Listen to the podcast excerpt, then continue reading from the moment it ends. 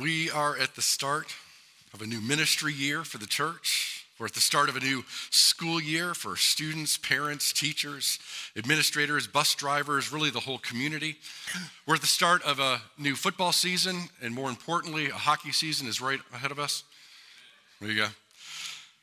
This is the harvest season for farmers, a new exercise season for many, new schedules and new activities of all sorts. Last year had its fair share of successes and failures, but that was then, this is now.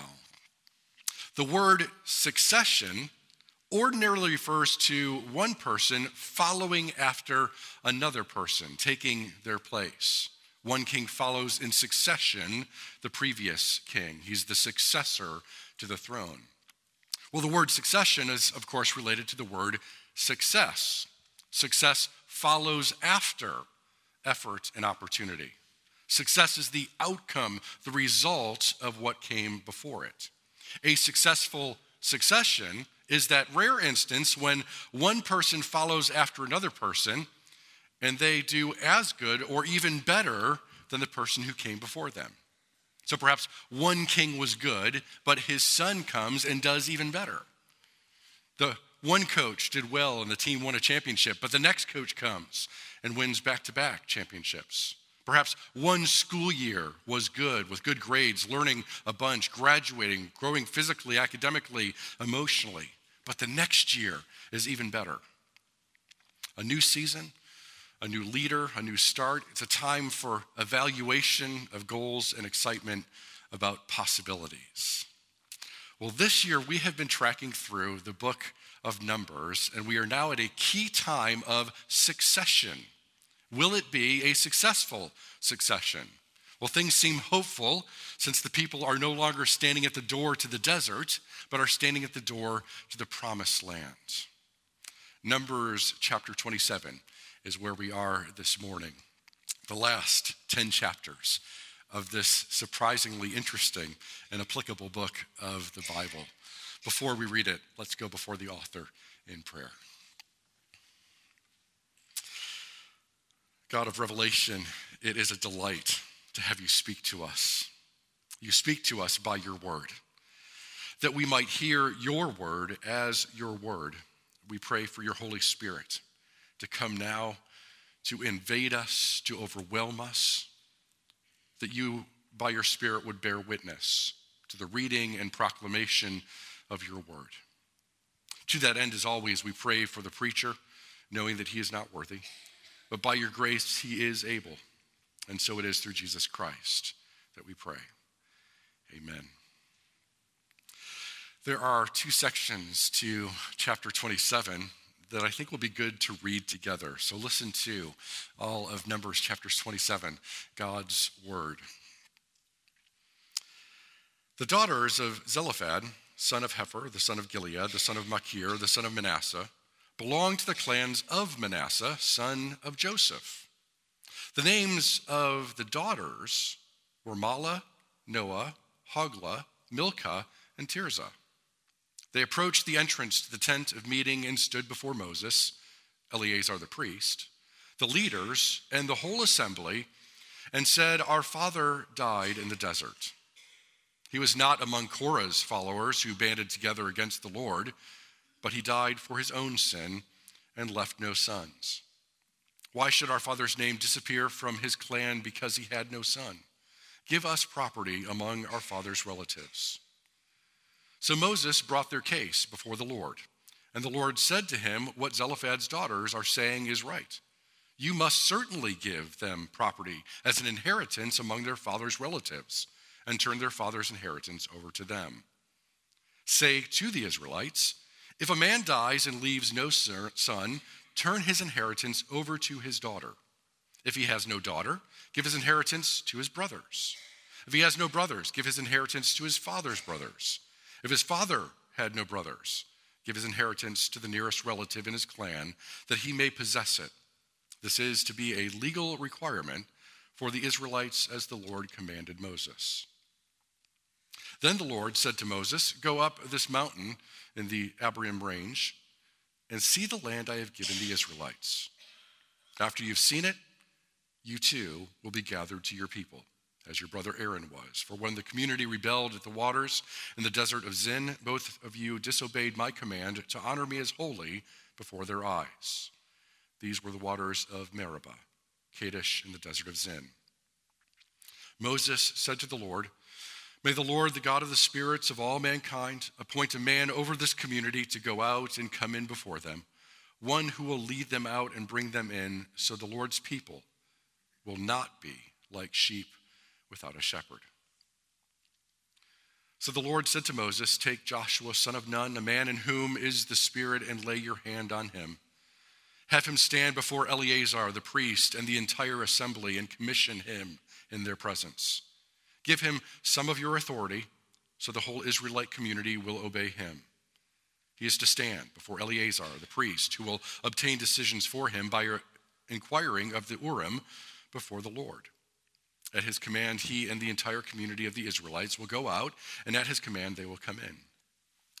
Moses did as the Lord commanded him. He took Joshua and had him stand before Eleazar the priest and the whole assembly. Then he laid his hands on him and commissioned him as the Lord instructed through Moses. Well, in order to see if this is a successful succession, it will be good to remember what has come before this. So, we're going to do a very speedy review of the first 26 chapters of the book of Numbers that really comes in two parts it's the constituting of the first army, and then failures in the march. The first 10 chapters of this book are the constituting of the first army, beginning with the census in, uh, of the 12 tribes to count the fighting men of Israel to see just how many could fight in this army and then a census of the 13th tribe of Levi to count how many priests there are. That's why the Greek translation, the Septuagint, calls this the book of Numbers. But the Hebrew title is Bamidbar, in the wilderness. And Bamidbar is certainly a more appropriate title because this is really about the Lord with his people in the wilderness. Certainly our experience still today. Well, God is holy, and so his people should be holy. And in the wilderness, under the old covenant, those who were ceremonially unclean were to be sent away from the camp. But Jesus himself was taken outside the camp so that we find our holiness in him. The Old Testament purity laws describe vividly the spiritual condition with physical maladies. Jesus himself was taken outside the camp so that we have new life, abundant life, eternal life through Christ who is victorious over sin and death. Well, in response to God's presence and his unmerited blessings, the people worship the Lord. They bring offerings. The priests mediate between God and his people. The glory cloud is his manifestation in their presence, and the people don't move unless the Lord moves ahead of them. At the end of his letter to the Galatians, Paul writes to the church made up of Jews and Gentiles who place faith in Christ, that he calls the church the Israel of God. And that's because the New Testament church of Jesus Christ is the new Israel. The Old Testament Israelites are the Old Testament church. So, what we see in the Old Testament church really does help us to understand who we are and how we function today, but with a Christ focus. And so we've talked about the uniqueness of the church by seeing how it is that groups come together. There's two ways that groups form. There are center focus groups, those groups that are uh, together because there's a common purpose or common activity. Uh, teams and uh, groups and clubs are center focused. Then there's edge bounded groups like families that have clearly defined boundaries. You're either in the family or you're out of the family, but you may have nothing else in common other than being the family. And what's interesting about the church is that we fit both of those. We are center focused on the Lord, and yet we are also a family made up of individuals who may have nothing in common with one another but Christ. And so that's the first 10 chapters. And then chapters 10 through 25, we read about the failures in the march. After more than a year of preparation, the march begins, and immediately so does the complaining. The first complaining is led by the rabble, those outsiders who join Israel who want things to be different than they are. Certainly, we want that as well, but there's a difference between complaining and petitioning. The second complaining is led by the leadership Moses' brother and sister Aaron and Miriam. The Lord calls them out, and ultimately, through Moses' intercession, there is reconciliation and restoration, and the community doesn't move on until Miriam is restored.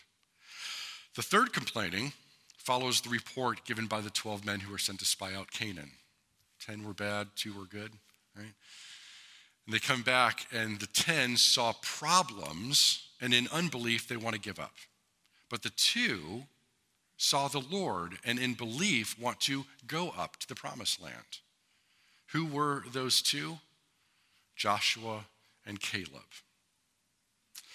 Well, in response to the bad reports spread by the other 10, the people rebel against the Lord. And the Lord responds by determining to destroy the whole nation, but Moses intercedes, and so the Lord indeed decides he will not punish them, but in grace offers forgiveness. But the consequence is that they will remain in the desert for 40 years.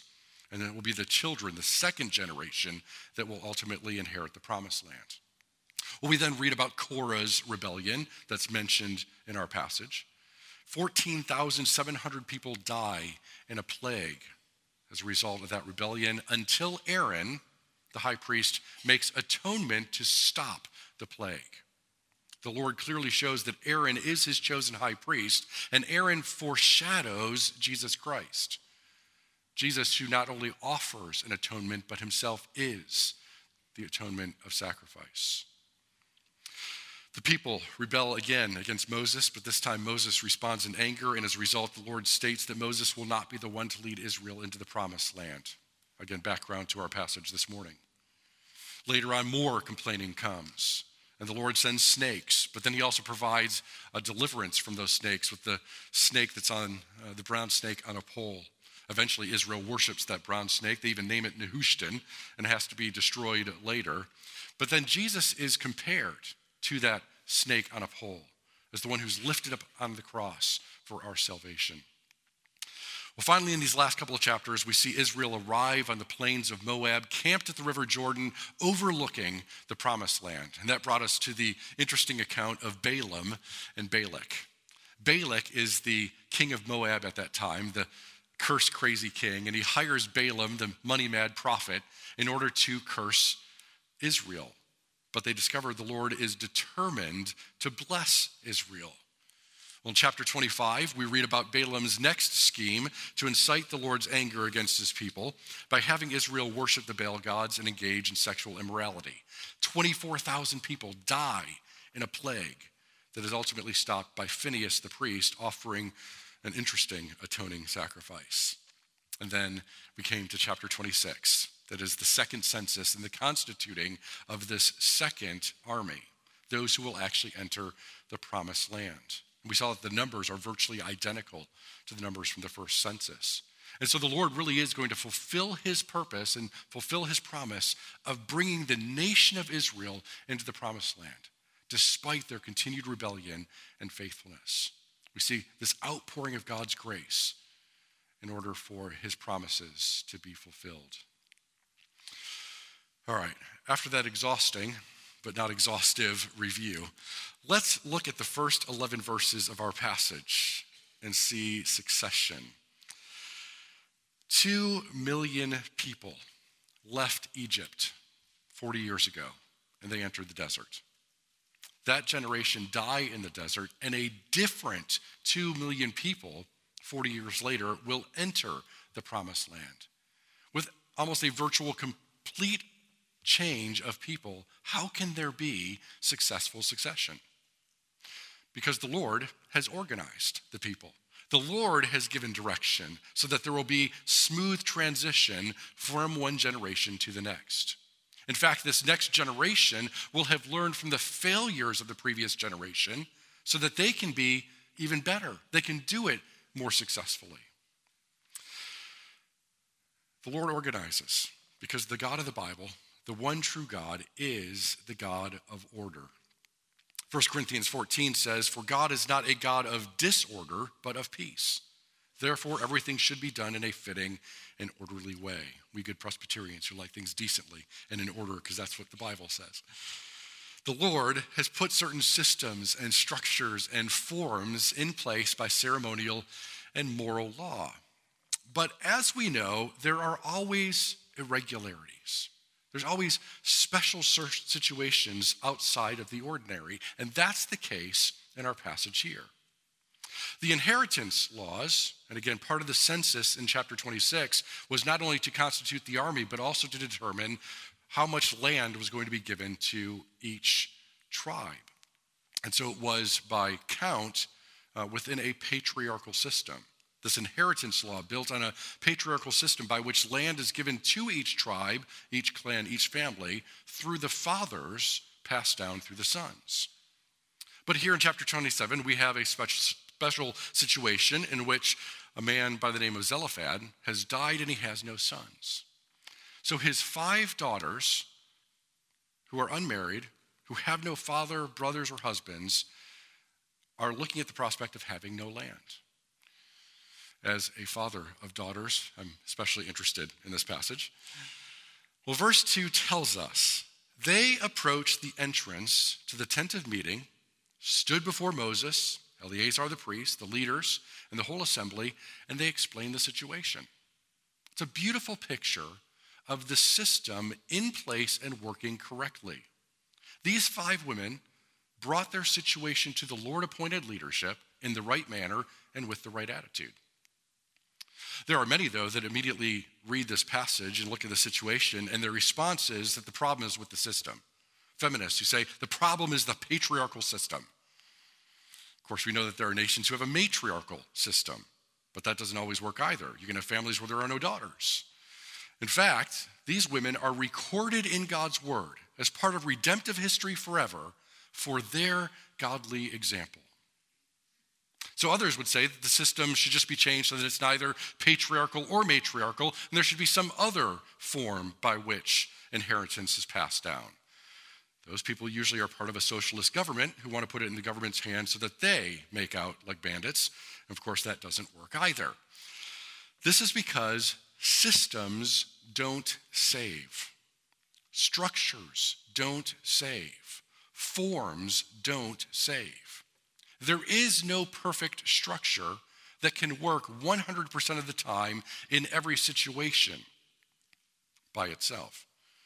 There is no perfect structure that is above corruption. Every system can be manipulated in some manner. And of course, people spend lots of time, money, and effort trying to invent a new system in order to replace a broken system. But systems don't save. One broken system is not fixed simply by replacing it with another system, because there is no perfect, incorruptible system. And I say this as the pastor of Westminster Presbyterian Church. The word Westminster refers to a system of doctrine, and Presbyterian refers to our system of government. The Westminster Standards, the Confession and Catechism, is not perfect and cannot save. And the Presbyterian form of government is not perfect and certainly can be used in ways that are manipulative and even abusive. The Presbyterian form of government cannot save. Can I get an amen? systems don't save, but abandoning biblical systems doesn't save either. The Presbyterian form of government, while not perfect and above any sort of manipulation, is the biblical form of government. It can be corrupted, but so can any form of government. Throwing out the biblical system doesn't fix the problem. The Westminster Standards, while not perfect, are the system of doctrine that presents what the Bible teaches. That's good. It can certainly be used incorrectly, but used correctly, it is of great benefit. Systems don't save because the law doesn't save. The law, at its best, simply shows the way things ought to be when they are being followed correctly. And then we seek to find out why when they are not being followed correctly. So when the system doesn't work, it's because there is corruption of some sort. That's what sin does. The sin itself should then be addressed so that through repentance and faith in Christ, the sin is conquered and the system works again. But then there's also situations where the system works, there's just a unique circumstance that needs to be addressed. And that's what we have here. The inheritance laws were good laws. The situation with the daughters of Zelophehad, the laws needed to be brought to the Lord, who are the God appointed leaders, and that's what they did.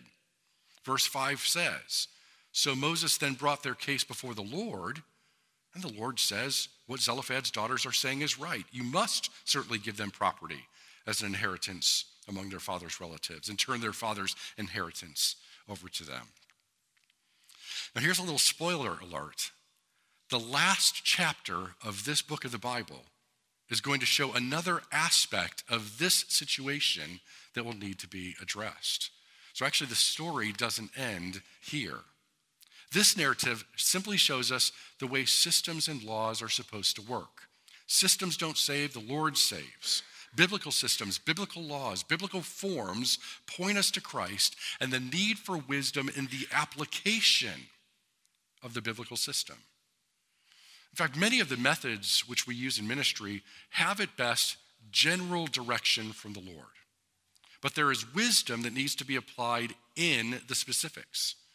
That is why when someone says, well, this is the way we've always done it, is really one of the most unbiblical things you can say. Many methods are completely human inventions, but probably had a God honoring motivation to them. The motivation is wonderful, and the testimony of past success is wonderful, but it is not the method that saves. There cannot be successful succession when specific systems, methods, and models are made into idols.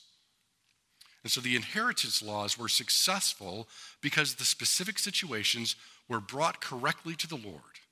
The patriarchal system included provision for extraordinary cases. The spirit of the law was preserved. And so what we hear, see here is really the system working correctly. The general rule, and in wisdom, specific application. Again, we'll see more of that in a few weeks. So we get this review. We see um, the daughters of Zelophehad, and then we go to this succession from Moses to Joshua. And whereas this past narrative was the result of a situation that's brought to the Lord. Now we come to a section that is initiated by the Lord. In verse 12, the Lord tells Moses to go to a mountain to overlook the promised land, which Moses himself will not enter because of his past rebellion. And with beautiful humility, Moses not only accepts this reality, but seeks the continued glory of the Lord and good of the people. Verse 15 Moses said to the Lord, May the Lord, the God of the spirits of all mankind, appoint a man over this community to go out and come in before them, one who will lead them out and bring them in so the Lord's people will not be like sheep without a shepherd. And the Lord tells Moses that Joshua is that appointed successor. Now, I've mentioned this many times before, but probably can't say it enough. The Hebrew name Joshua in Greek is Jesus, which means the Lord saves. That Joshua takes Israel into the promised land clearly foreshadows Jesus taking true believers who make up the universal church into the eternal promised land, the new heavens and the new earth. Earlier in the service, our New Testament reading included Matthew 9:36.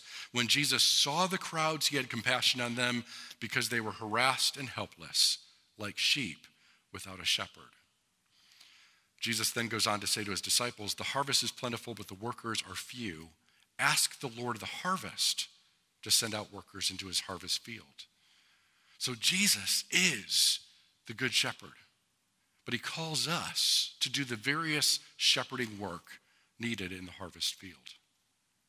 So we see in this section a profound service of transition described in verses 19 and 20. Have Joshua stand before Eleazar the priest and the entire assembly and commission him in their presence. Give him some of your authority so the whole Israelite community will obey him.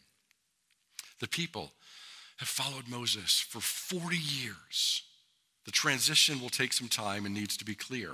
The authority of Moses transitioning to Joshua, just as the priestly authority of Aaron had passed to his son Eleazar. But do you hear in this the words of Jesus? All authority in heaven and on earth has been given to me. Therefore, go and make disciples. All authority is given to Jesus Christ. And so he calls us to go and do the various mission work in the world. So there is a successful succession of Joshua following after Moses. But there's an even more successful succession of Jesus. All authority, not just from Moses, but all authority in heaven and on earth is given to Christ. This successful succession includes us as we follow Christ, who is the head of the church, the eternal prophet, priest, and king. He has put into place clear direction for how we are to live individually, but also how we are to live together as his people.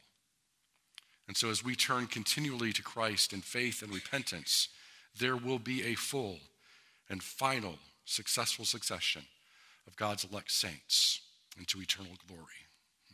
Indeed, may that truth set us free. Amen.